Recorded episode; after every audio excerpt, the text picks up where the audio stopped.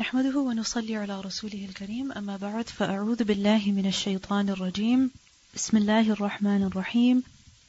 رب اشرح لي صدري ويسر لي أمري. واحلل عقدة من لساني يفقه قولي. ربنا زدنا علما. بسم الله الرحمن الرحيم. كتاب الجمعة. The book of Jumu'ah. Is it Jumu'ah or Jum'ah or Jum'ah? Hmm? Jumu'ah Okay, with a dhamma and the meme and also Jum'ah. Meme can also have a sukoon, but not Jum'ah. Okay? Okay, so Kitabul Jumu'ah, the book of Jumu'ah. Why is there an entire book dedicated to Friday? Okay, because Friday is important. It's a special day. What makes it special? What is it that we do on Friday? Why does this bab come? Why does this kitab come after Sifatu Salah? After the description of prayer? Okay, Jama'ah. Salatul Jumu'ah. Okay? Because if you look at the order of the books in Sahih Bukhari, after the ahkam concerning wudu, tayammum, ghusl, hayd, then came chapters concerning the prayer. Okay? Because after wudu comes what? Prayer. Alright? So after the basic prayer, which is the fard salah, then the special prayers. And amongst the special prayers, what is most important? Jumu'ah. Hmm? So this book is about the ahkam concerning Salatul Jumu'ah, the commands concerning the Friday prayer. So the first and foremost thing that a person must know with respect to Salatul Jumu'ah is Bab Fardil Jumu'ati, the obligation of Jumu'ah prayer, meaning its obligatory nature, the fact that it is fard. لِقَوْلِ اللَّهِ تَعَالَى Due to the statement of Allah, the Exalted, إِذَا نُودِيَ لِلصَّلَاةِ مِنْ يَوْمِ الْجُمُعَةِ فَاسْعَوْا إِلَى ذِكْرِ اللَّهِ وَذَرُوا الْبَيْعِ ذَلِكُمْ خَيْرٌ لَكُمْ إِن كُنْتُمْ تَعْلَمُونَ That when the prayer is called on the day of Jumu'ah, then hasten to the remembrance of Allah and leave your business. That is better for you if you only knew. So how is it that Imam Bukhari is deriving the obligation of Jumu'ah from this ayah? Because Allah subhanahu wa ta'ala says, فَاسْعَوْا إِلَى ذِكْرِ اللَّهِ Then rush to the remembrance of Allah. What does the remembrance of Allah mean? The khutbah. Okay, because in that, Allah subhanahu wa ta'ala is remembered. And obviously the khutbah is followed by the salah. So, فَاسْعَوْا This is amr, it's a command. So, فَاسْعَوْا فَامْضُوا So, rush meaning go on, meaning walk towards, go towards the Friday prayer. Remember that the Sahih of Imam Bukhari is a book of hadith as well as a book of fiqh. Hmm? And this is the reason why the ahadith are placed under chapter headings to prove certain points. And this is the reason why, in addition to ahadith, ayat are also used to prove something. So over here, Imam Bukhari is using an ayah from the Quran to prove the obligatory nature of the Friday prayer. This is why when we are studying the Sahih of Imam Bukhari, it is necessary that we don't just focus on the ahadith, but we also focus on the fiqh. A person must also intend to learn fiqh from the study. Now, what's the evidence? Fas'au ila dhikrillah. Fas'au, it literally means to run. Sari is to run, meaning to walk fast, to go quickly.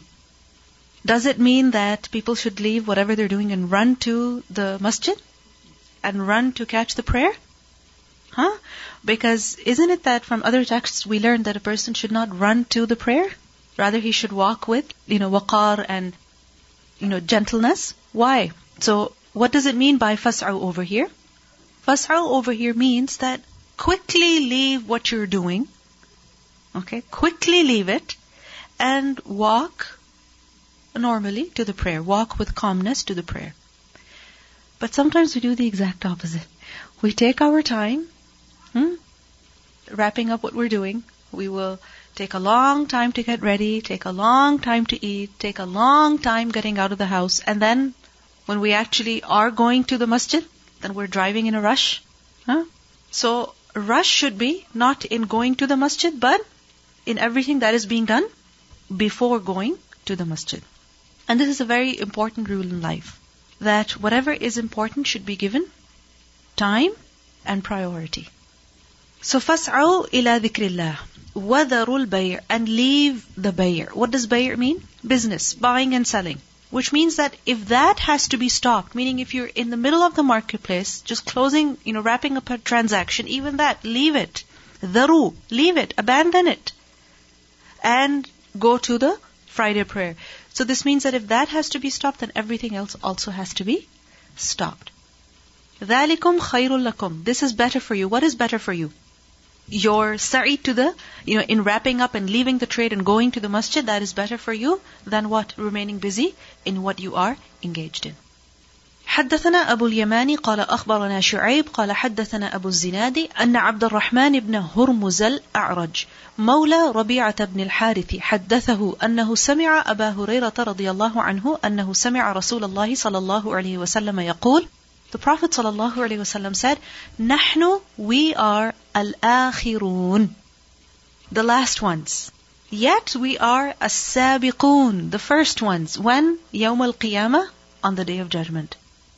بيد in spite of the fact that أنهم indeed they أوتوا الكتاب they were given the book من قبلنا before us ثم هذا then this يومهم their day الذي فرض عليهم that which was made mandatory on them فاختلفوا فيه but they differed in it فهدانا الله so Allah guided us فالناس لنا فيه تبع so all people are our followers in this. Al-Yahudu ghadan, the Jews the next day, وَالنَّصَارَى بَعْدَ غَدٍ And the Christians the day after. What does it mean by this hadith? نَحْنُ الْآخِرُونَ We are the last ones, meaning the last ones in time. We as in the ummah of Muhammad sallallahu alayhi wasallam. In time, we are the last ones, meaning the last ummah. Which means that there will be no ummah after the ummah of Muhammad sallallahu alayhi wasallam until the day of judgment. So every person who is a believer, who will come until the day of judgment, he is part of which ummah? Of the Prophet ﷺ. Why? Because there will be no prophet after him. And when Isa a.s. will come, he will also be a follower of who? Muhammad ﷺ. Hmm? So al-akhirun, the last ones. Yet we are as-sabiqun. As-sabiqun meaning the first ones. When? In the hereafter, Yawm al-Qiyamah. So first in every step when it comes to the day of judgment. So, for example, first to be judged, first to cross the sirat also, and first to enter Jannah also. Bayda, bayda means ghaira, meaning despite the fact that, even though, in spite of the fact that, annahum, they, meaning the previous nations, utul kitab, they were given the book, min qablina, before us. The Jews, the Christians, they were given the scripture when? With us, after us? No, before us. But still, we will be the first ones in the hereafter. ثم, then, the Prophet ﷺ said that هذا يومهم. This was their day. Which was their day? The day of Friday. The day of Friday was the day that الذي فرض عليهم, which was made mandatory on them. Made mandatory on them in what sense? Meaning, it was made mandatory on them that they should do its ta'lim that they should give importance to this day, they should honor this day. How? By dedicating it to the worship and remembrance of Allah subhanahu wa ta'ala. So they were told to worship Allah on the same day, the day of Friday. However, what did they do? فَاخْتَلَفُوا فِيهِ But they differed in it. They argued with their messenger concerning it. What was the difference? They said, no, no, we don't want to make Friday special. We want Saturday. No, no, we want Sunday. You understand? So فَاخْتَلَفُوا فِيهِ They differed in it. And this is mentioned in Surah Al-Nahl, ayah 124 also, that إِنَّمَا جُعِلَ السَّبْتُ عَلَى الَّذِينَ اخْتَلَفُوا فِيهِ That the Sabbath was made difficult on who? Those people who differed concerning it. Meaning concerning its appointment. They were told, worship Allah on Friday. But they said, no, no, we don't want Friday. They differed. So they chose Saturday. When they chose Saturday for themselves, what happened? جُعِلَ it was ju'ila ala, meaning it was made difficult for them with very, very strict commandments and restrictions that made life very difficult for them. Hmm? That they could not do any kind of worldly work. So, إنما جعل السبت على الذين اختلفوا فيه. So, الذي فرض عليهم فاختلفوا فيه. They differed concerning it. And when they differed concerning it, what happened? They were deprived of it. They were punished with its deprivation. When they said, no, no, we don't want Friday, what happened? They were not allowed to make Friday special. So what happened? The Jews, they were told that they have to make Saturday the Sabbath. Hmm? And the Christians, they later differed. So what happened? They made Sunday as a day of worship for themselves. They were deprived of Friday. They were deprived of Friday, and what happened? Fahadan Allahu. Allah guided us. Guided us, meaning to accept Allah's decree to accept the command of the messenger. Because this is also Allah's hidayah. That a command is given and a person is, he accepts it, he takes it as is. فَهَدَانَ Allah. Allah guided us. And this is the reason why the Muslims, they hold which day special? The day of Friday. فَالنَّاسُ لَنَا فِيهِ تَبَعٌ And when we accepted, then what happened? All the people, they are taba. Taba, meaning followers, meaning they come after us now. How? Al Yahudu Ghadan. The Jews, their day of worship is the next day, meaning Saturday, which comes after Friday. One Nasara Ba'da Ghad. And the Christians come the day after, meaning after Saturday, meaning Sunday. So Friday comes first, always. Saturday and Sunday will always follow. So, what does this hadith show to us? The obligation of worshipping Allah subhanahu wa ta'ala on the day of Friday. Which words prove that? ثُمَّ هَذَا يَوْمُهُمُ الَّذِي فُرِضَ عَلَيْهِمْ This was the day that was made obligatory on them. They rejected it, they differed, but Allah, فَهَدَانَ Allah, He guided us. So the day of Friday is a special day. On it, what is necessary? Allah subhanahu wa ta'ala must be worshipped. And when a person avoids it, when a person argues concerning it, then what happens? He is deprived of it. And when he is deprived of it, is that a loss to his iman? Of course. So much so that if a person leaves a Friday prayer hmm, for no reason, three weeks in a row, then what happens? What happens? Hypocrisy is stamped on his heart. Nifaq is stamped on him. So the matter of Friday should not be taken lightly. Bab فضل الغسل يوم الجمعة the virtue, the reward, the excellence of ghusl, taking a bath. When? On the day of Friday. وَهَلْ عَلَى الصَّبِيِّ And is it mandatory on the child? What is mandatory on the child? Shuhudu. What does shuhud mean? To attend, attendance of يوم الجمعة, the day of Friday. أو على النساء or upon the women. Meaning the obligatory nature of Friday is clear. Hmm? But does this obligation apply to children and women also? Or is it something that is obligatory for men only? This is a question. And also, one more thing, فضل الغسل. The importance, the reward, the excellence of taking a bath on Friday. حدثنا عبد الله بن يوسف قال أخبرنا مالك عن نافع عن عبد الله بن عمر رضي الله عنهما أن رسول الله صلى الله عليه وسلم قال إذا جاء أحدكم الجمعة فليغتسل إذا جاء أحدكم that when one of you comes to al Friday meaning when one of you reaches the day of Friday فليغتسل then he must take a bath then he should take a bath hmm? meaning when the day of Friday comes and a person is going for Salatul Jumu'ah then the bath of Friday is compulsory now, from this text, it seems that it's compulsory for who? Everybody, men, women, children, everyone. However, other ahadith, they show that it's obligatory for who? Men. And children and women are exempted, meaning it's not obligatory on them. However, if a woman is going for the Friday prayer, and she's taking a child along with her, then what is best? That everybody takes a bath. Hmm? And remember that boys especially, once they hit puberty, once prayer becomes mandatory on them, then attending the Friday prayer is necessary for them. This is something that they do not have an option about. They have to attend the Friday prayer. So if they do not have a habit of going for the Friday prayer from an early age, or if they do not have a habit of taking a bath every Friday, then when it will become fard on them, it will be too difficult. Hmm? So even though it is not fard, remember that it is mustahab. It is preferred. For who? For women and children to take a bath on Friday also. Also, this hadith, إِذَا جَاءَ أَحَدُكُمُ الْجُمُعَةَ When one of you comes to Jumu'ah. Hmm? When one of you comes to Jumu'ah. What does it mean? That when one of you is going for the Friday prayer. And this is the reason why some of the ulama, they say that the ghusl for Friday prayer should be taken. It is better that it is taken right before the Jumu'ah prayer. One is that a person takes a bath in the morning as a habit. Okay? and that's the only time that they have. However, if one day they are home, they happen to be home, and they're going out of the house just for the Friday prayer, and they go right at that time of the Friday prayer, then what is best? They take their bath at that time. Just like for Salah. You do wudu for Salah. So likewise, you take ghusl for the Friday prayer. However, this does not mean that a person cannot take a bath early during the day. No, he can do that also. حدثنا عبد الله بن محمد بن أسماء قال أخبرنا جويرية عن مالك عن الزهري عن سالم بن عبد الله عن ابن عمر رضي الله عنهما أن عمر بن الخطاب. Very interesting hadith.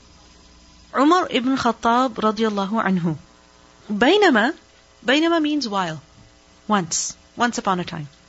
So while هو he was قائم standing في الخطبة. In the khutbah, meaning he was giving the khutbah when Yawm al-Jumu'ah, on the day of Friday. So, Friday, everybody is at the masjid. Who's the khatib? Umar radiallahu anhu. What's going on? The khutbah is going on. So he has started the khutbah. What happened? Is dakhala rajulun, when a man entered. Min al-muhajirin. And he was from the muhajirin. Al-awwaleen, the first ones. Meaning, one of those people who was of the first ones to embrace Islam, and they also did hijrah first. The first hijrah. Which hijrah is this? Hijrah to Abyssinia. Okay. So one of those people, min ashab nabi sallallahu alayhi wasallam, from the companions of the Prophet sallallahu alayhi wasallam, he entered. Is dakhala. He entered. He came in. So when did he come? When the khutbah was going on. Umar radiallahu anhu is giving the khutbah. فَنَادَاهُ Umar. Umar radiallahu anhu called out to him during the khutbah. And he said, أَيَّةُ سَاعَةٍ هَذِهِ Which hour is this? Meaning, what kind of a time is this? Is this the right time for coming to Jumu'ah? Is this when you're supposed to come? Where were you before? How come you are late? Qala, that Sahabi, he replied, Inni indeed I shughiltu. I was occupied. فَلَمْ أَنْقَلِبْ إِلَى أَهْلِي so I did not return to my family حتى until سمعت التأذين. I heard the adhan. Meaning I was busy with something. As soon as I got home, I heard the adhan. فَلَمْ أَزِدْ So I did not increase un, except that تَوَضَّأْتُ I just did wudu. Meaning I did not delay at all. As soon as I heard the adhan, I just performed wudu and I came right away. I wasn't delaying on purpose, deliberately. I was busy with something. By the time I got home, the adhan was pronounced. And as soon as I heard the adhan, I did not delay at all. I just performed the bare minimum, which is wudu, and I came right away. Meaning I'm not that late. فقال Umar radiallahu anhu said, وَالْوُضُوءُ أَيْضًا And wudu also, meaning only wudu. I mean, first you come late, and secondly you're coming just with wudu. وَقَدْ عَلِمْتَ And while you know that أن رسول الله صلى الله عليه وسلم كان يأمر بالغسل you know that the Prophet ﷺ would command with ghusl, meaning he would tell people to do ghusl when they had to come for the Friday prayer. Now, which companion was this? It is said that this was Uthman radiallahu anhu. Because he was of al-muhajir, muhajirin, as well as al-awwaleen. He was someone who migrated to Abyssinia. And he was min ashab Nabi sallallahu alayhi wa hmm? And Umar anhu, he was very strict with him. As you can see, he stopped the khutbah and in front of everybody, he is reprimanding him. Why? Because Umar anhu had to set a precedent that this is not acceptable. Especially a person like Uthman anhu, no.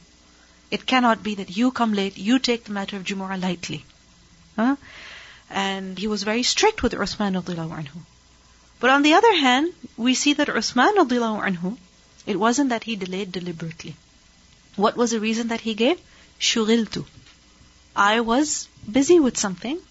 And it can also be understood as that he was so busy that he forgot. Huh? And obviously at that time there were no watches, okay, no clocks. So a person really, you know, it's quite possible that you lost track of time, right? Easily. And remember that as human beings, we are bound to err, we are bound to forget. No matter how knowledgeable, no matter how righteous a person is, there will be those times when they will fall back. Because after all, who are they? Human being. But it doesn't mean that just because they have fallen back once or twice, they're allowed to fall back again and again.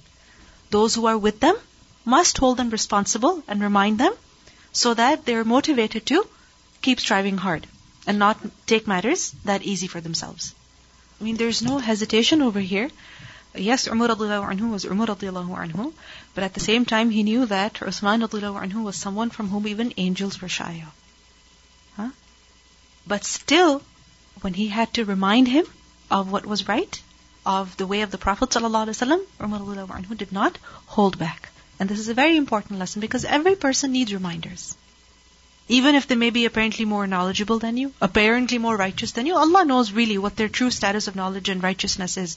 But when we see the error of a human being as a Muslim brother or sister, what is our responsibility? To do nasiha.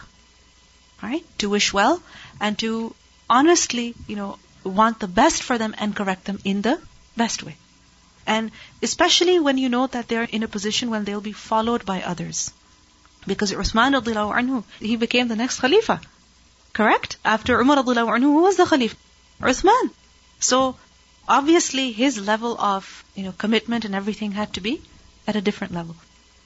One more thing we see here is that Uthman anhu, he said, I only did wudu and I came immediately.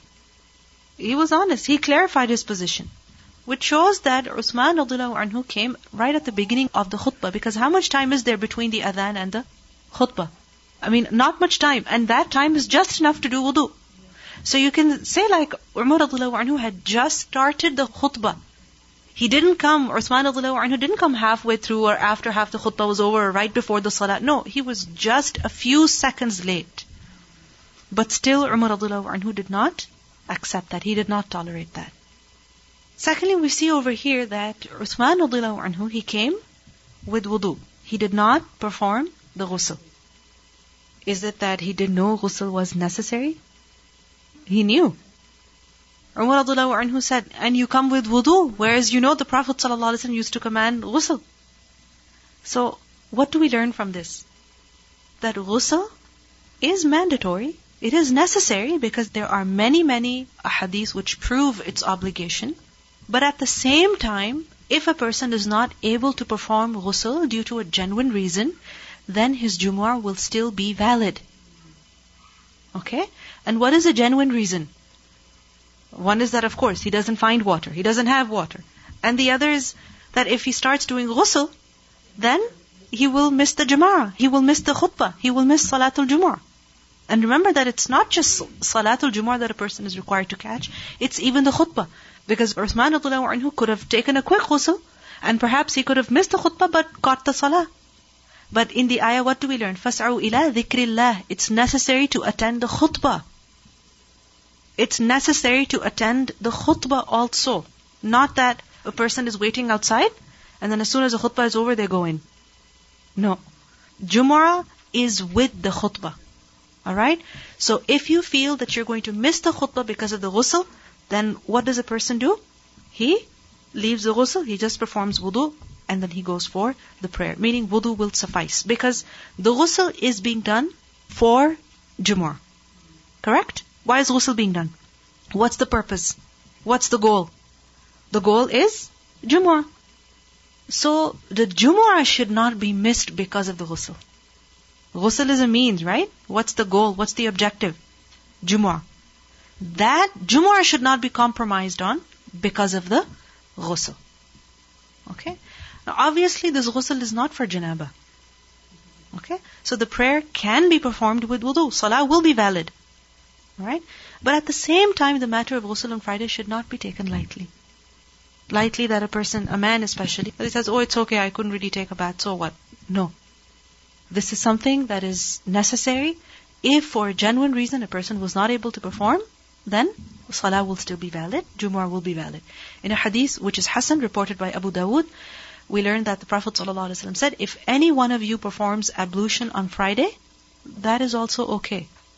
But if you take a bath, then that is better. وَمَنِ اغْتَسَلَ فَهُوَ أَفْضَلُ فَهُوَ أَفْضَلُ So remember that with wudu, salah will be valid. But ghusl, that is better. Clear? Anything you'd like to add? Subhanallah, it's the attitude of Hazrat Usman as well, that he didn't say that, who are you to ask me right in front of everybody. He just gave his excuse and he was very polite with him. Yes. That's also a very Yes. thing to ponder upon. Yes. Because if we do it right here, somebody, he would just leave immediately. Yes. And see how they understood each other, that first of all, they were able to correct one another. And at the same time, you see this friendship in them. Umar anhu suggested himself that from among these people, choose a Khalifa. And of those people was who? Uthman anhu. He did not hold a grudge, oh, Uthman was, you know, late, so that's why I'm not going to give him any leadership, any authority. I'm not going to pass this on to him. No. He recognized that at the same time he had some khair. What happens is that we take everything personally. Personally. That if they corrected me in this matter, then they have a problem with me. Whereas the fact is that they don't have a problem with you. They have a problem with what you have done at this time, you know, in this situation. And that is what they want you to correct and improve on. So when our friends, our co-workers, our elders, those who are in a higher position than ours, in any capacity, when they correct us in any way, don't take it personally. Don't mind. Don't hold it as a grudge. Move on. Realize why they corrected you. For your own good. For your own improvement. Bismillah, assalamu alaikum. I was thinking because Uthman, he will be Khalifa and he will be example for others. That's why Umar, he's teaching him and teaching others. And if I can correct Uthman, you, I will correct everyone too. Subhanallah, like Uthman, Yes. he will be example.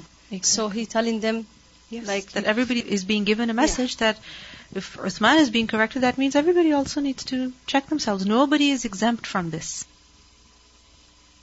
Uh, For them, their uh, priority was, you know, the pleasure of Allah and, you know, following the command. That he's rushing to please Allah, to, you know, so that he's on time, so that's why he didn't do it. And Uthman, Umar radiallahu, he's correcting him so that he can, you know, get a higher level. And obviously, I mean, they're both striving for the same reason. Exactly. This is what tawasaw bil haqqi. Right? Tawasi bil haqq. This is what it is. Encouraging one another to the truth. That is done with ikhlasun niyyah, with nasiha, and it should be accepted like that also. And when somebody is correcting us, don't mind. And here we also need to understand and remember that people are not perfect. You know, when we see someone who perhaps has more knowledge than us, we, we put them at such a pedestal that we expect perfection from them.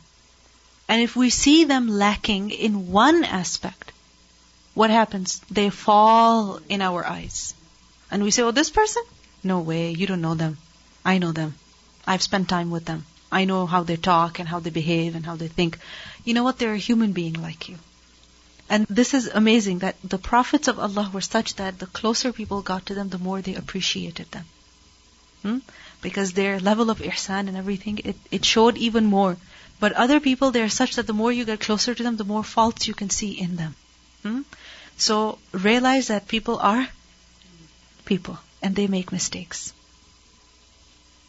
Sometimes because of our laziness, the bathroom is inside the inner room. But because of our laziness, we cannot go to take the shower, just open the tap and thing. But think about the people, they have to warm the water, mm-hmm. they have to go from one corner to other corner. Go collect the collect water. You know how difficult but it is still we are pretending, oh, I'm so tired, I'm so cold, I can't do it.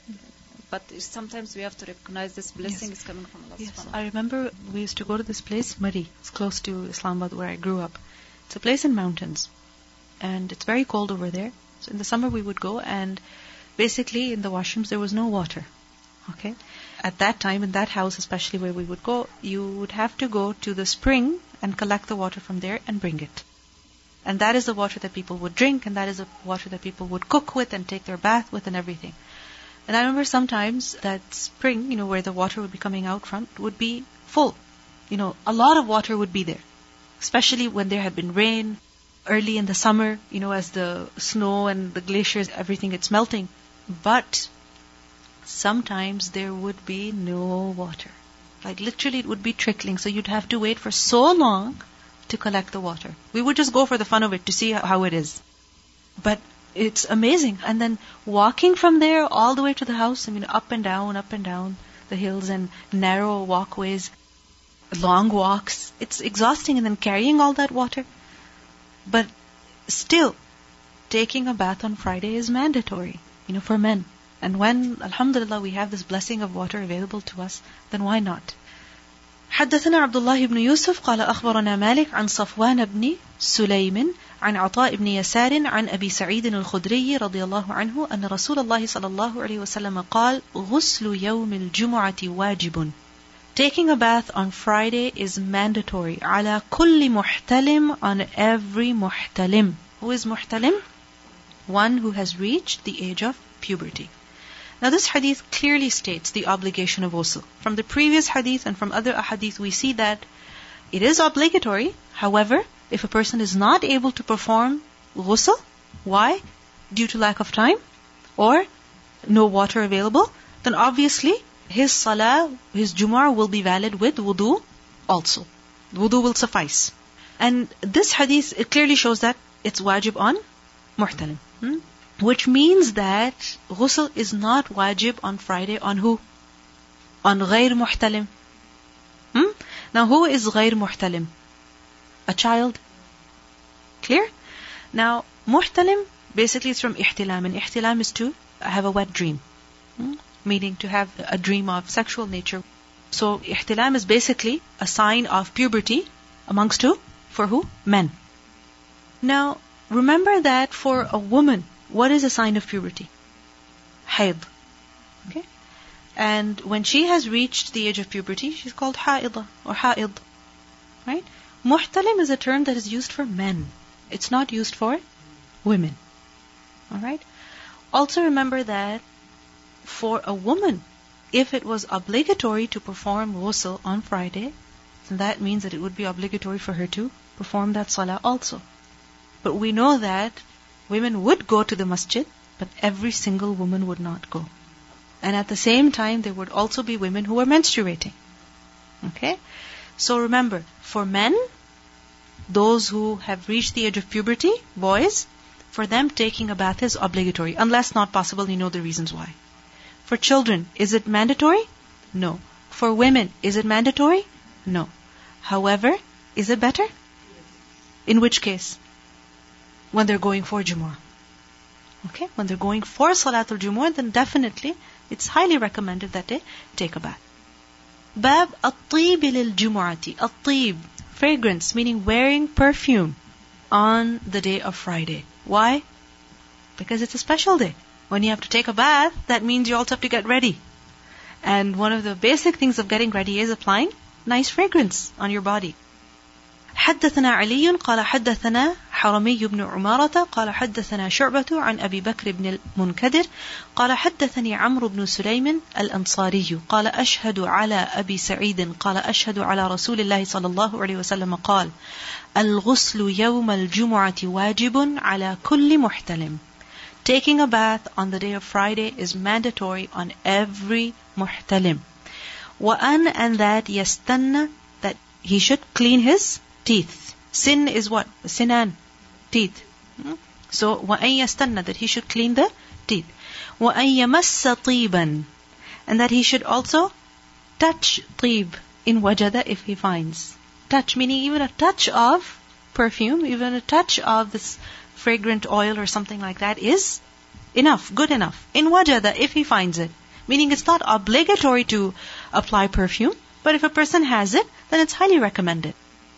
قال عمرو أما الغسل فأشهد أنه واجب عمرو said as for ghusl I bear witness that it is wajib وأما الاستنان والطيب as for cleaning the teeth and the fragrance فالله أعلم أواجب هو أم لا Allah knows best if it's wajib or not ولكن هكذا في الحديث he said but this is in the hadith this is how it is in the hadith what that all these three have been mentioned قال أبو عبد الله هو أخو محمد بن المنكدر ولم يسمى أبو بكر هذا رواه عنه بكير بن الأشج وسعيد بن أبي هلال وعدة وكان محمد بن المنكدر يكنى بأبي بكر وأبي عبد الله something about the narrators their name so anyway from this hadith what do we learn the importance of applying perfume also if it's available to a person think about it when a bath has to be taken and if a person has fragrance then that should be applied what does that show Jumu'ah is a special day.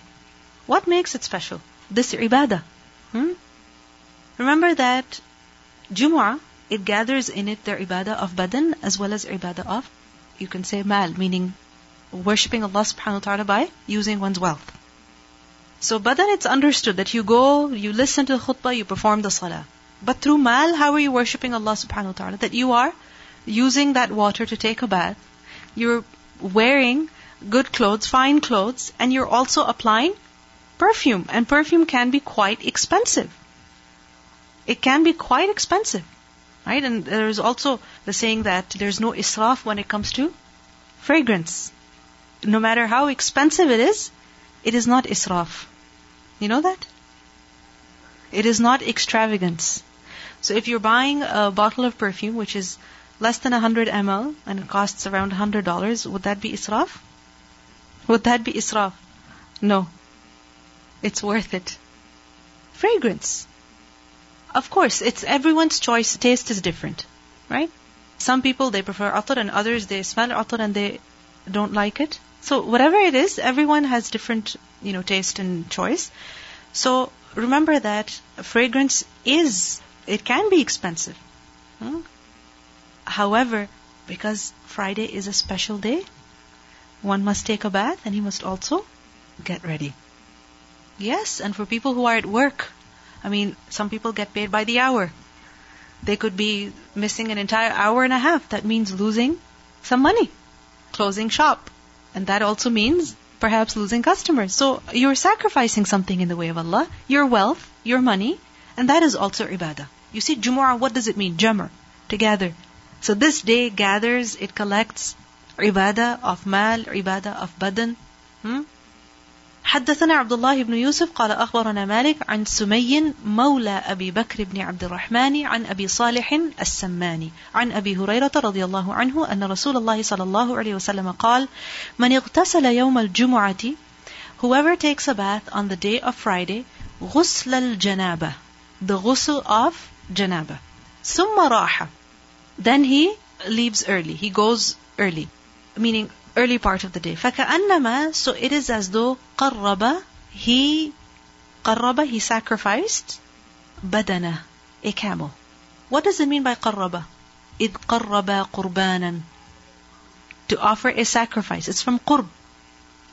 You sacrifice something for the sake of Allah. Why? In order to go, in order to attain closeness to Allah subhanahu wa ta'ala.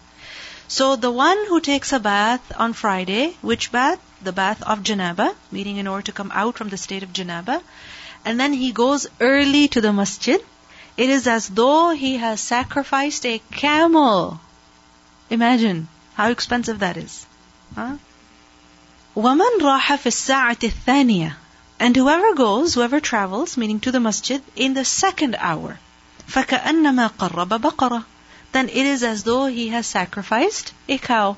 وَمَنْ رَاحَ فِي السَّاعَةِ الثَّالِثَةِ And whoever goes in the third hour, فَكَأَنَّمَا قَرَّبَ كَبْشًا أَقْرًا Then it is as though he has sacrificed a kabsh. Kabsh meaning a ram, and aqran meaning with qarn, meaning with horns. So a horned ram. وَمَنْ رَاحَ فِي السَّاعَةِ الرَّابِعَةِ And whoever goes in the fourth hour, فَكَأَنَّمَا قَرَّبَ دَجَاجًا Then it is as though he sacrificed a chicken, a hen. وَمَنْ رَاحَ فِي السَّاعَةِ الْخَامِسَةِ And whoever goes in the fifth hour, فَكَأَنَّمَا قَرَّبَ بَيْضَةً Then it is as though he offered an egg. فَإِذَا خَرَجَ الْإِمَامُ Then when the imam comes out. Why? In order to give the khutbah. حضرت الملائكة Then the angels attend. يستمعون الذكر In order to listen to the dhikr. Look at how eager the angels are. That they wrap up their registers and they go in order to listen to the who? The khatib, the imam. Now in this hadith there are a number of things. First of all, what Imam Bukhari is proving over here, the fadl of Jumu'ah. How excellent this day is. That the earlier a person goes, the more reward he can accumulate. And how much reward? Equal to sacrificing a camel. A little later than that, a cow. A little later than that, a horned ram. A little later than that, a hen. Later than that, at least an egg. And if a person does not go at all, or goes late, then he has only deprived himself. This is the fadl of Jumu'ah. Alright. Now, one thing that is mentioned over here, that whoever takes a bath on the day of Friday, ghusl al janaba. What does it mean by this? The ghusl of janaba. There are two meanings. First is that a ghusl like the ghusl of janaba. Like the ghusl of janaba. What is the ghusl of janaba? When a person is in the state of sexual impurity, meaning a man has ejaculated or a man and wife have been intimate, then what is necessary? A bath is necessary. And that bath requires that from head to toe, the entire body is washed. Hmm? And the way the Prophet ﷺ would perform the ghusl janaba was what? That first, that he would perform wudu, and then also pour water on his head as well as his entire body. So, what it means by ghusl janaba is a complete ghusl in which the entire body, the head, the scalp is washed, nose and mouth are thoroughly cleaned. Okay? So, من اغتسل يوم الجمعة غسل الجنابة means غسلا كغسل الجنابة. A bath like that of janaba. And others have said the second meaning is that in this is an indication of the encouragement to take an actual ghusl of janaba on Friday. And that obviously is when there's a cause for that, which is sexual intimacy. And the wisdom they say behind this is that when a man has been intimate, then obviously his soul will be satisfied and more calm, and that will help him focus better in the salah because happier he will be satisfied. So this will make him feel happy through the day and focus on ibadah. Another wisdom they say is that Friday is Jumu'ah. It's a day of congregation. It's a day of gathering. Men come, women come. Hmm? And when there's a crowd, then naturally the eyes wander. Hmm? But if a man is satisfied with his wife, and a wife is satisfied with her husband, they're content with one another, then obviously in that big crowd also, their eyes will not wander, they will be content. So you understand what it means by ghusl janaba over here? Okay. Now, remember that the day of Friday is called Jumu'ah. Why? Like I told you, because in it is Jamr. People gather. From hadith we learn that on it Adam a.s. was created. His creation was assembled in it. Hmm? Likewise, in this worldly life, the people assemble during it. For what purpose? For collective worship. And on this day, what will happen? The day of judgment will also occur. Which means that another great assembly will take place. Hmm? So the day of Friday is a day of assembly, a day of gathering. Another virtue of Jumu'ah, Fadl al-Jumu'ah, which is not mentioned over here, but we learn from another hadith, is that the Prophet ﷺ said, the best day that the sun has risen upon is Friday. The best day of the week is which day? Friday. From another hadith we learned that it's also a day of Eid. Because once Eid was on Friday, and the Prophet ﷺ said that two Eids have come upon us. Another hadith tells us that no Muslim dies on the day of Friday, nor the night of Friday, except that Allah will protect him from the punishment of the grave. If a person dies during the day of Friday or the night of Friday, the night of Friday is when? Hmm? After Maghrib of Thursday. Until Fajr time. That is the night of Friday because the night precedes the day. So, if a person dies during the night of Friday or the day of Friday, then what will happen? He will be saved from the punishment of the grave. This is the importance of Friday.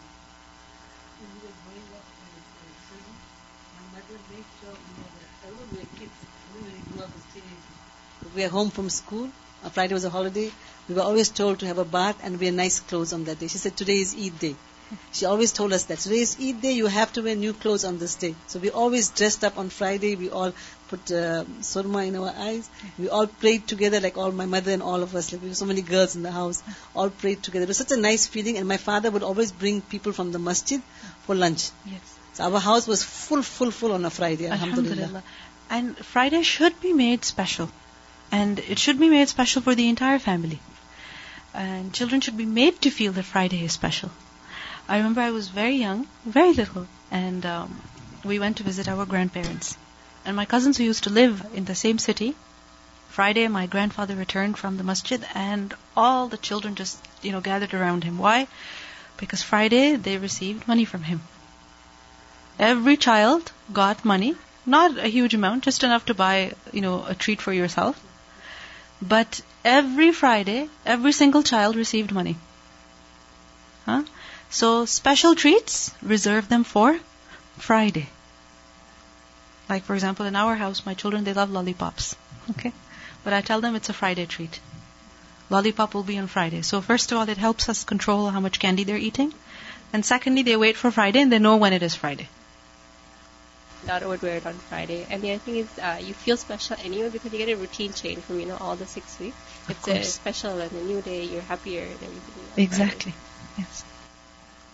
باب الدهن للجمعة الدهن oil meaning applying oil for the Friday prayer before going to the masjid. So one we learned taking a bath. The second thing is applying perfume and now applying oil also. Now this oil is applied on the body meaning on the skin as well as the hair. Okay? We limit oil to just the hair. But remember that before oil was used as a moisturizer for the skin, as a styling agent for the hair, and also a glowing or shimmering agent for the skin. Okay? You know, like uh, people use um shimmering lotions or uh, like a bronzer or something like that to make the skin shine and glow. So oil was used for the same purpose. Okay? Because it does leave the skin shiny. Okay, so ad-duhni lil jumu'ah. Meaning a person should do some zinah on the day of Friday. حدثنا آدم قال حدثنا ابن أبي ذئب عن سعيد المقبوري قال أخبرني أبي عن ابن وديعة عن سلمان الفارسي قال قال النبي صلى الله عليه وسلم لا يغتسل رجل يوم الجمعة. No man takes a bath on Friday ويتطهر and he cleans. ما استطاع whatever he is able to من طهر of cleaning meaning he cleans himself as much as he is able ويدهن من دهنه and he applies oil from the oil that he has أو يمس من طيب بيته or he puts a touch of the fragrance from his house طيب بيته the fragrance which is present in his house ثم يخرج then he goes out فلا يفرق بين اثنين meaning he goes out to the masjid and when he gets there he does not separate between two people meaning he doesn't go and sit between two people separating them from one another ثم يصلي ما كتب له and then he performs what is obligatory on him meaning the Friday prayer ثم ينصت إذا تكلم الإمام then he remains silent when the Imam is speaking إلا غفر له except that it is all forgiven for him what is forgiven for him ما بينه وبين الجمعة الأخرى what is between then and the previous Jumu'ah meaning all the sins between that Friday and the previous will be forgiven so one week sins will be forgiven now there are a number of things over here first of all يغتسل غسل taking ghusl on Friday Secondly, in addition to ghusl, يتطهر. He cleans himself also. What does it mean by this cleans himself? This is mubalagha fit tanzif. That really trying your best to clean your body. So for example, trimming the nails, getting rid of unwanted hair, doing something extra to clean the body. You know, for example, through the week a person doesn't bother to clean their feet, for instance. But on Friday when you're taking a bath, you know, give your feet an extra scrub. You know, under, on the nails, between the toes, whatever necessary. Do some extra cleaning also. Right? يَتَطَهَّرُ مَا مِنْ طُهْرٍ وَيَدَّهِنُ مِنْ دُهْنِهِ What does this refer to? Applying oil and then fragrance? This is an indication to zinah. That a person should also you know, adorn themselves for this prayer, meaning when they have to pray, when they're going for the prayer. And when a person will do this, and especially if you notice, min tibi baytihi, the fragrance of his house. What does it mean by this? From other narrations, we learn the fragrance of his wife. Huh? When is it that a person will have to borrow fragrance from their spouse? When they don't have it at all. Meaning a person doesn't have it himself, so he has to borrow it from his wife. He has to take some from her. Obviously, some fragrances are such that they're okay, they're suitable for both men and women. Some fragrances are only for women, and some fragrances are only for men. But many are neutral. Hmm? So, if he has to take fragrance from his wife, he may also do that, obviously, with her permission. And remember that women's fragrance at that time was such that, because you see, fragrance is carried by something, right? So at that time it was carried by an oil, extract. Okay? It, had some liquid form. So if you wanted to apply it, you had to put it on your skin directly. We learned that the Prophet ﷺ, he would apply it on his head. Aisha anha would apply fragrance oil on the head of the Prophet ﷺ. Hmm? And the women, the fragrance that they would use, they would apply on their skin, was such that it would leave a color also. Okay? It would leave a color on the skin. And it was light, meaning the fragrance was light, but the color was strong. And this is something that was discouraged for the men. That you're walking with, you know, for example, color on your cheeks, or color on your neck, or color on your head, because this is like what? Makeup. And who does that? Women do it. Huh? So, but over here we see the importance of applying fragrance, that even if it's light fragrance and it will leave a color, still, at least there should be a muss, a small touch. Okay, don't apply it all over the face, and don't apply it all over the head, and don't apply it all over the skin, but just a touch, so that at least there is a little bit of fragrance when people will meet you, when you will sit next to someone. أو يمس من طيب بيته ثم يخرج. Then when he goes to the masjid, what is the etiquette? That don't sit between two people, separating them. Unless there is a significant gap between the two, and you know, you sit over there in order to fill the gap. That is acceptable. And that is recommended. That when you see a gap, you should fill it instead of sitting at the back. But don't come in between two people and move them away from each other and sit in the middle of them. Why? Why? Because sometimes people go with their friend, you know, with their brother, with their mother. Why? So that they will sit with them. And you're coming and sitting in the middle, separating two friends, separating two brothers. That's not fair. That's not fair. And this shows to us that it's completely fine to prefer to sit with an individual, okay, in a gathering, even in the masjid to pray with a friend, to pray next to, you know, a sister of yours, there's no harm in that. You understand? Why is there no harm in this?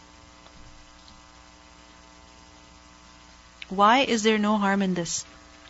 Tell me.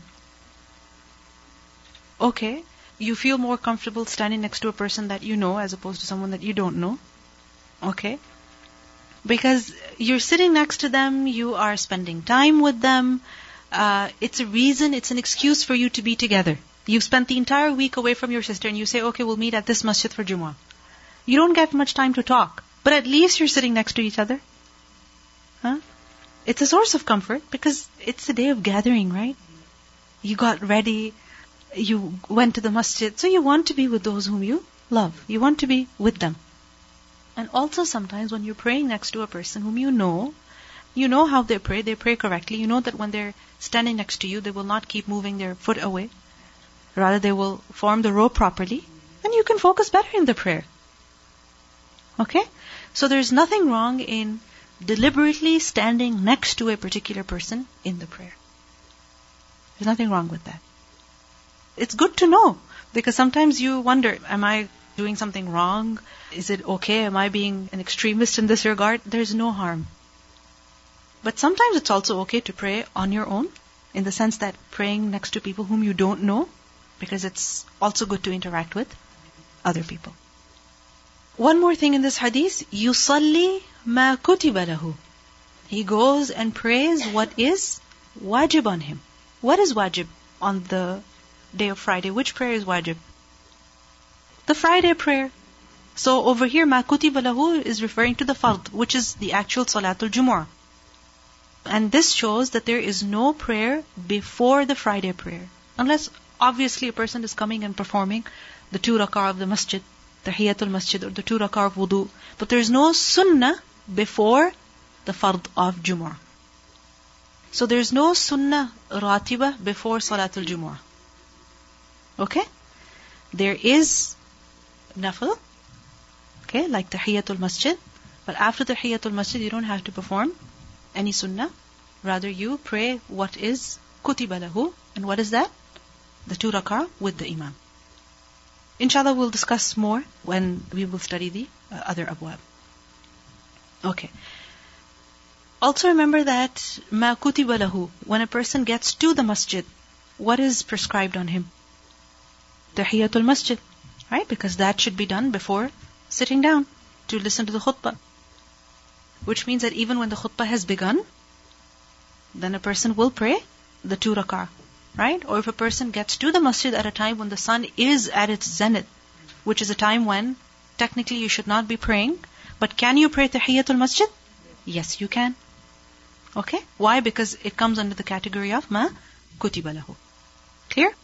Okay.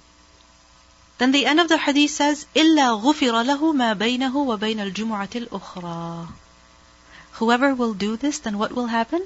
His sins will be forgiven. Which sins? Between then and the other Jumu'ah, meaning the previous Jumu'ah. So the sins of one entire week will be forgiven. Another hadith tells us, which is in Muslim, that الصلوات الخمس والجمعة إلى الجمعة كفارات لما بينهن five daily prayers and one Friday prayer to the next Friday prayer are all expiations for the sins committed in the intervals between them. So every time a person goes for Friday prayer, each time he goes for Friday prayer, then what will happen? If he goes for two in a row, then the sins that were committed in between will be forgiven. You understand? Two Jumu'ah in a row. If you go once a month, that's a different thing. Jumu'ah ila Jumu'ah. Okay, the previous hadith, we left that out. باب حدثنا أبو نعيم قال حدثنا شيبان عن يحيى عن أبي سلمة عن أبي هريرة أن عمر رضي الله عنه بينما هو يخطب يوم الجمعة Once Umar رضي الله عنه when he was giving the khutbah on the day of Friday is دخل رجل when a man entered فقال عمر so Umar said لما تحتبسون عن الصلاة Why are you or what is it that you were kept away?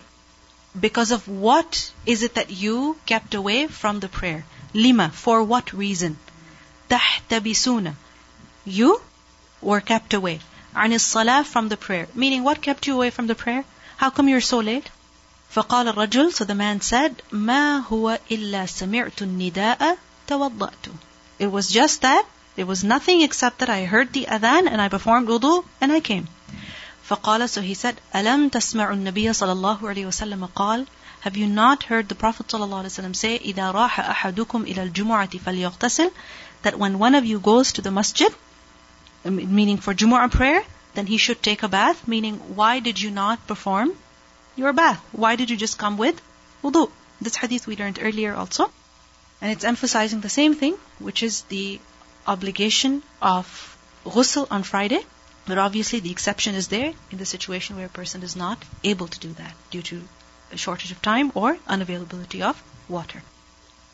حدثنا أبو اليماني قال أخبرنا شعيب عن الزهري قال طاووس قلت لابن عباس طاووس said I said to Ibn Abbas رضي الله عنه ذكروا أن النبي صلى الله عليه وسلم قال The people have mentioned that the Prophet صلى الله عليه وسلم said اغتسلوا يوم الجمعة Take a bath on the day of Friday. وَغْسِلُوا رُؤُوسَكُمْ And wash your heads. وَإِلَّمْ تَكُونُوا جُنُوبًا Even if you are not junub. Meaning, don't just wash your body, but take a complete bath, including your head. وَأَصِيبُوا مِنَ الطِّيبِ And also apply some fragrance. Asibu literally means make to reach, meaning apply.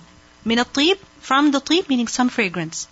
قال ابن عباس Ibn Abbas said أما الغسل فنعم As for ghusl, of course, meaning that is mandatory. وأما الطيب فلا أدري But as for fragrance, I don't know. Meaning, I don't know if it's obligatory. حدثنا إبراهيم بن موسى قال أخبرنا هشام أن ابن جريج أخبرهم قال أخبرني إبراهيم بن ميسرة عن طاووس عن ابن عباس رضي الله عنهما أنه ذكر قول النبي صلى الله عليه وسلم في الغسل يوم الجمعة that he mentioned the statement of the Prophet ﷺ about ghusl, taking a bath on the day of Friday. فقلت لابن عباس أيمس طيبا So he said that I said to Ibn Abbas, should a person also apply طيب أو دهنا or oil, fragrance or oil, in كان عند أهلي, if there is some in his household, with his family, meaning with his wife. فقال, so he said, لا أعلمه, I don't know that. Meaning, I don't know if it's fard. Look at the care that the Sahaba took when they spoke about what was fard and what was not. Imagine Ibn Abbas anhu. He is saying, I do not know. I do not know if it's fard or not. Because he did not know. Because ghusl, there were so many instances, so many statements that clarified that it was mandatory. But fragrance, perhaps there were less. And this is why Ibn Abbas was not sure if it was obligatory or not. But the fact that there was a possibility that it could be mandatory, what does it show? That it's definitely good. It's definitely mustahab. Clear? Ghusl is fard. But fragrance, what is that? Mustahab. It's better. Bab yalbasu ahsana ma yajidu. He should wear the best that he finds. Meaning he should put on those clothes which are the best of which he owns. So one of the best clothes, okay. حدثنا عبد الله بن يوسف قال أخبرنا مالك عن نافع عن عبد الله بن عمر أن عمر بن الخطاب رأى حلة سيراء Very interesting hadith. Umar ibn Khattab radiallahu anhu, he saw a hulla, a cloak. That was siyara. Siyara meaning it was of harir. It was made of silk. So, a robe of silk he saw in the near Bab al-Masjid, the door of the masjid. Meaning somebody was selling it over there. Outside the masjid, not inside the masjid, because inside the masjid it's not allowed to buy and sell. But outside the masjid, is it allowed? Yes.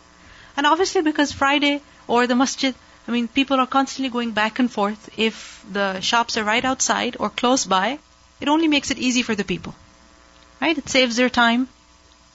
So he saw a silk robe being sold outside the masjid. فقال, so he said, Ya Rasulullah, O Messenger of Allah, لو اشتريت هذه. If only you bought this. Meaning, why don't you buy this? فلبستها. Then you can wear it يوم الجمعة on the day of Friday.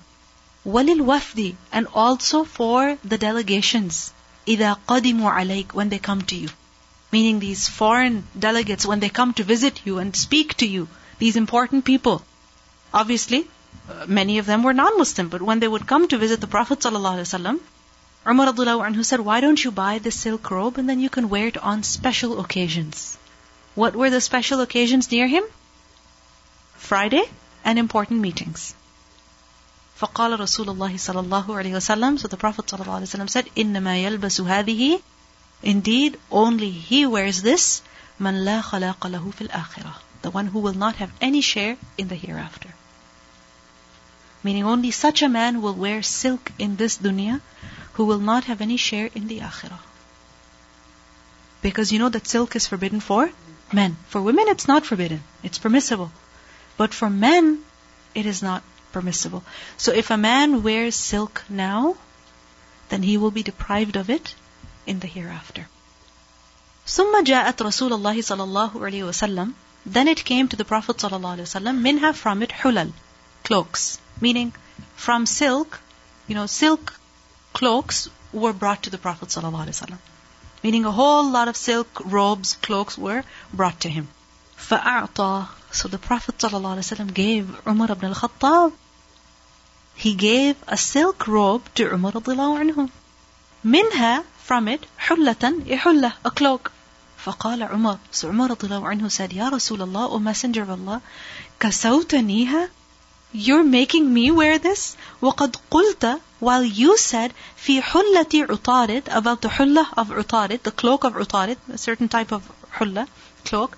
مَا قُلْتَ What you said. Meaning you said what you said about that cloak. That if a person wears it today, he will not wear it in the, in the akhirah. قال رسول الله صلى الله عليه وسلم He replied that إني لم أكسكها لتلبسها I'm not giving this to you so that you wear it. فكساها عمر بن الخطاب رضي الله عنه So Umar رضي الله عنه he gave it to أخا له a brother of his بمكة in Makkah who was mushrikan who was still a mushrik. So the Prophet ﷺ said to me, I gave it to you, but not so that you wear it. You can do whatever you want with it, give it to somebody else, but don't wear it, but I gave it to you because it's something of value. You can sell it, you can gift it. Okay? Now there are a number of things that we learn from this hadith. First of all, the fact that a person should wear of his best clothes on Friday. Because Umar anhu said you could wear this silk robe, this really nice, beautiful robe on Friday. Which shows that the Sahaba were of the understanding that Friday is a special day, a day when you wear nice clothes. Because it's a day of Eid. Right? And Allahu Jameel, yuhibbul Jamal, Allah loves beauty and He loves it when His servants adorn themselves. Obviously with humility. And the most befitting day of really dressing up is which day? The day of Eid. Okay? And we get a weekly Eid, which is Friday. Now, of course, when a woman is going out of the house, she knows that she has to cover the zinah. Okay, this doesn't mean that a woman is dressing up in the best way, like she goes to a wedding and this is how she goes to the masjid, walking through the men's side. No, she has to cover up that zinah. But even in the hijab that she's wearing, or the abaya that she's wearing, or the shoes that she's wearing, she could wear something that is a bit nicer than her regular wear. And this is obviously for when? When she is going for the prayer. If she's not going for the prayer, she's not even praying, and she happens to go to that same place, then she doesn't really have to dress up. You understand? Because the best clothes are for what? For the prayer. But let's say a woman goes to the masjid because she has a class over there. Hmm? But she's not praying. So, again, does she have to wear a really nice hijab and abaya? A special one? Huh? Well, she might worry that they might get dirty. Hmm? That this is for salah only and I want this to be clean as much as possible, so I'm not going to wear it this Friday because I'm not praying. Is there something wrong with that? Nothing wrong with that. It's perfectly fine. Because the best clothes are for the best act. And what is the best act? Worship. So if the salah is not being performed, person does not need to wear. Yeah. The whole adornment and the everything, the taking of the ghusl and then the even everything is for the salah, the congregation. And if we are staying home, but we still have to pray Zohar prayer, so we don't have to follow all the these things for Jummah only. No, you don't have to. You don't have to because it is for Salatul Jumu'ah. And Salatul Jumu'ah is not performed at home. What is performed at home is what? Salatul Zuhr. Salatul Jumu'ah is in the masjid because fas'u ila dhikrillah, which is with the khutbah. Okay? However, if you are in a habit of making Friday special, okay, and you want the whole family to have that feeling, then of course, there's no harm. You're praying at home. You have to be in the good, cleaner. Yeah, and that's for every prayer anyway. Of course, that's for every prayer, not just the Dhuhr prayer on Friday. Okay? Many people, they get confused with this. Either they think that every Dhuhr prayer on Friday is Jumu'ah, whether you pray at home or you pray in the masjid, or they think the other way. So even when women come to the masjid to perform Salatul Jumu'ah, they will perform four sunnah. And then they will wonder why the Imam prayed only two. Then they will perform four more rak'ah later, asking that isn't this supposed to be Dhuhr Salah? No, Dhuhr is different from Jumu'ah. You understand? Jumu'ah is an obligation on men which they must perform in a congregation. And if a man misses Jumu'ah for a genuine reason, like for example he's traveling, he's sick, then what will he perform? Dhuhr. And if a woman does not go for Jumu'ah prayers, then what will she perform? Dhuhr. Okay. In this hadith, we also see that silk is haram for men. Is it haram for women? No. Another question, which is that Umar anhu gave something haram to his brother as a gift. His brother was a mushrik. So does this mean that we can buy a bottle of alcohol for a friend who's a non-Muslim and gift it to them? Or treat them to a dinner somewhere and they order pork? Okay, so not buying alcohol, but like somebody gifts you alcohol, just like Salam got a gift of silk, so you got a gift of alcohol. That alcohol that you was gifted to you, can you give it to a mushrik brother? Okay, so this is a question. Can you do that or no? Remember that it is permissible to give gifts to non-Muslims. Because, first of all, this is also a matter of confusion amongst people. That can we give a gift to a non-Muslim? What if they are a relative? What if they are a neighbor? Huh? What if they are a co-worker? Can we give them a gift? Yes. Especially when they are close in relationship. Hmm? The closer they are, the more they deserve. And when a person gets something haram, okay, so for example, somebody gives you a gift, okay, and it is something that is haram for you, it's not lawful for you, then you have to dispose of it. You cannot keep it. Because if you will keep it, then you will end up using it. Right? So if something haram is in your possession, you have to dispose of it. Okay. Now there's two kinds of haram things. First of all, those things which are haram fi nafsihi, fi dhatihi. Meaning, in and of themselves, they are impermissible. There is no way that they can become permissible. For example, alcohol. Can it ever be halal for any individual? No. Okay. Likewise, pork, for instance, an idol. Okay? To be worshipped, an idol, it is haram. Right? I mean, you should not keep that. So, in this situation, what should be done? It should be gotten rid of. When it's haram fi dhatihi, fi nafsihi. It has to be gotten rid of. And you're not wasting money over there. So, for example, bottles of alcohol are being distributed and you're like, oh, it's so valuable.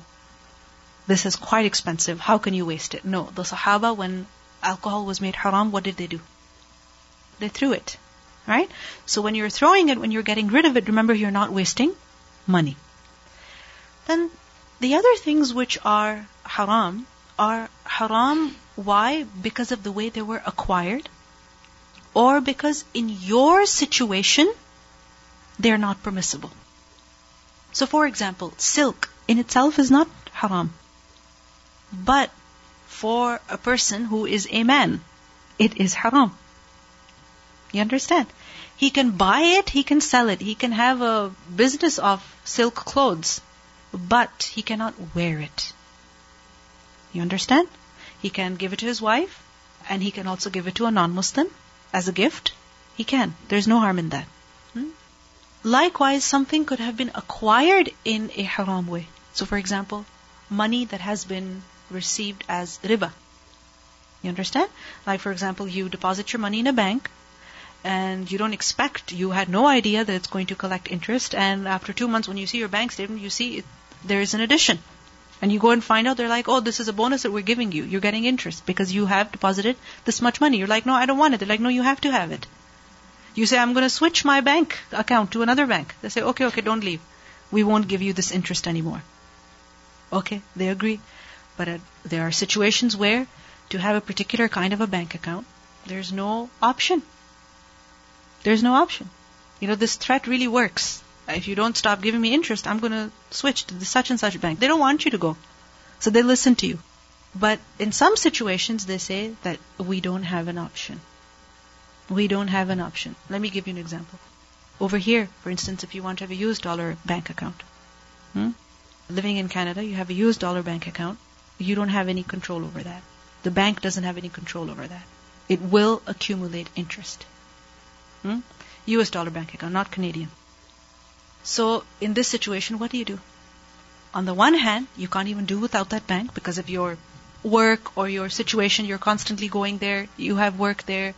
You have family there. You have to have that bank account, for instance. You don't have an option. And at the same time, there's interest coming also. Now, that money is haram. Money in itself is not haram. But those two cents, those five cents, and literally it's just two cents, five cents, fifty cents, one dollar, one fifty. That is haram. Now what do you do with that? Do you throw it? No, you don't throw it. It's not haram fi nafsi, it's haram in the way that it was acquired. So this is when you dispose of it in a way that is appropriate. Like what? Like giving it to somebody else. Giving it to who? So for example, the silk robe, Umar anhu didn't give it to a Muslim man, he gave it to a non-Muslim. Likewise, we learned that once the Prophet ﷺ, he was invited somewhere to eat. So he went to eat. The meat was served to him. The first bite in his mouth, he kept just chewing and chewing, he wouldn't swallow it. He felt uncomfortable, he didn't want to swallow it. So he asked, where has this meat come from? And the lady who had prepared it, she said that I sent so and so to buy, you know, an animal, but I didn't hear back. And I sent word to my neighbor, uh, but again I didn't hear back. So I just got the animal, had it slaughtered, and I meant to speak to my neighbor after. But basically what had happened was that the animal was slaughtered without the permission of the owner. So the Prophet ﷺ said, feed it to the prisoners. The prisoners were non-Muslim. Hmm? So he said, feed it to them, meaning don't throw it, don't throw this food, but don't give it to us. Because it's not halal for a Muslim to eat such food that has not been taken lawfully. But it's food. So don't throw it, but rather give it to the people who don't mind about halal and haram, who don't follow the rules of halal and haram. So a non-Muslim. So for instance, the prisoners. Clear? So, let me ask you some questions to see if you have understood or not. If somebody gives you chocolates with alcohol, what are you going to do with those?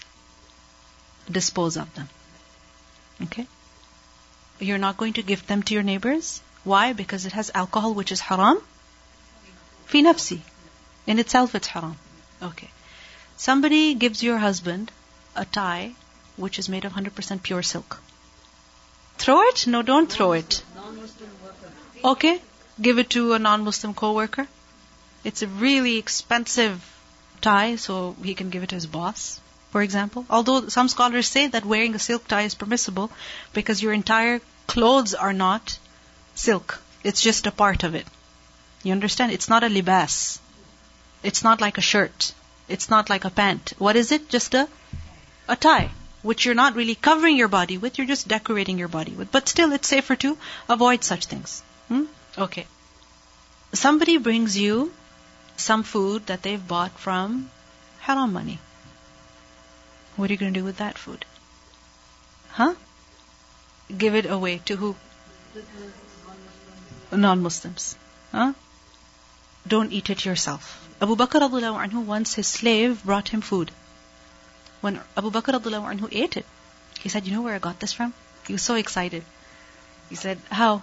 He said, You know, in the time of Jahiliyyah, I told someone about their future. You know, I did kahana. Okay? Soothsaying like the fortune tellers do. So I did something, I said something like this to someone, whereas I know nothing about fortune telling, but I did it. And that man was so happy with me. Now he met me after so many years, and he gave me the price for it.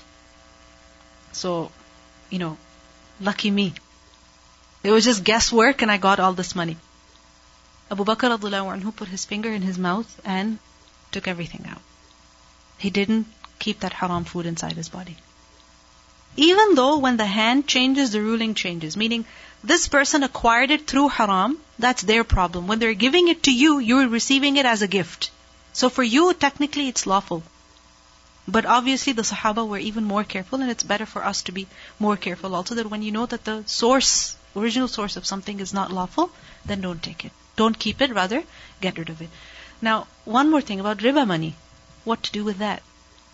Put it in a garbage bag and throw it? Huh? There's two options. One is that you give it to someone who has to pay riba money. You understand? They're stuck in that. They're trying to get out of it. They took a riba loan in ignorance. Now they're trying to get out of it. They have $500 of riba in addition to the loan that they have to pay. So you give them your $100 that you've taken as riba so that they can give that as riba. Khabith for khabith. Another option is that use that money to do something that's not really that nice or dignified. Like, for example, building of roads or making of the washrooms. and things like that. Okay, go ahead.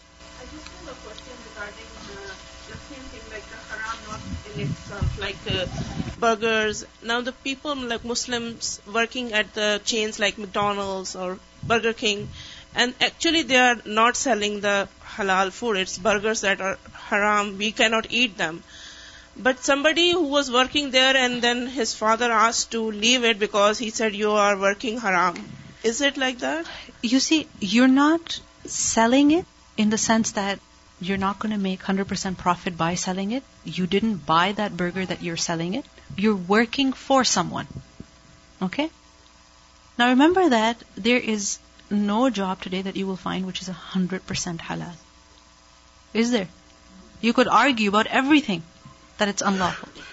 You know, for example, even if you work, let's say for an IT company, they could be making websites or ads which are not necessarily 100% halal. Okay? Likewise, you could be working for a company which is mostly halal, but let's say they're like a phone company. Now, phone, TV, what do people watch on TV? Huh? You could argue. Internet, what do people do through internet? You could argue that everything is haram. So, you have to see is that is it mostly halal? Mostly halal in the sense that the nature of the work, the nature of the work, is it mostly halal? So, for example, you know, a restaurant, the nature of the work of giving food, selling food, okay? And yes, there are haram options, but there are also many halal options. The more halal it is, the better it is. Okay? So for riba money, can you give it as charity? If a person gives it as charity, there will be no reward for it. Why? Because in a hadith we learned that Allah subhanahu wa ta'ala is tayyib and He accepts only that which is tayyib. For sadaqah, the purest earning should be given. The most halal earning should be given. But what if you don't know how to dispose of it yourself? Then what can you do? I mean, many Islamic centers, they accept interest money in the sense that if you label it, you say this is interest money and you just put it in the box, they'll deal with it. They'll deal with it. How that, for example, in the construction of the washrooms, for instance, they can use it. Or uh, disposing of the garbage. I mean, you know, garbage pickup, that costs money. Right? I mean, there's one bin that you see outside. Every week, you know, payment has to be made. Is this something for which a person's halal and hard earned money should be given for? I mean, think about it. Somebody's been working halal, pure money. Okay, they give, and that's go, gone for garbage disposal. I mean, yes, it's also necessary. It's part of running the entire place. Allah subhanahu wa ta'ala will reward. But obviously, if it's halal money, then it should be put in the best way possible so that it brings most reward. I mean, think about it. What would you rather do? A $50 donation that you give, would you rather that it's used for garbage disposal or would you rather that it's used for electricity? What would you prefer?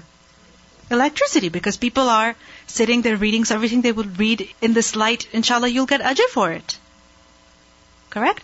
So, if you have interest money like that, you can always give it to a masjid, label it so that they can uh, use it in the correct way.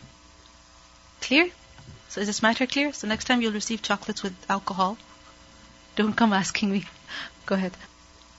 So, next time, get rid of it. Because when you know that that gelatin is from pork, okay, then it is haram.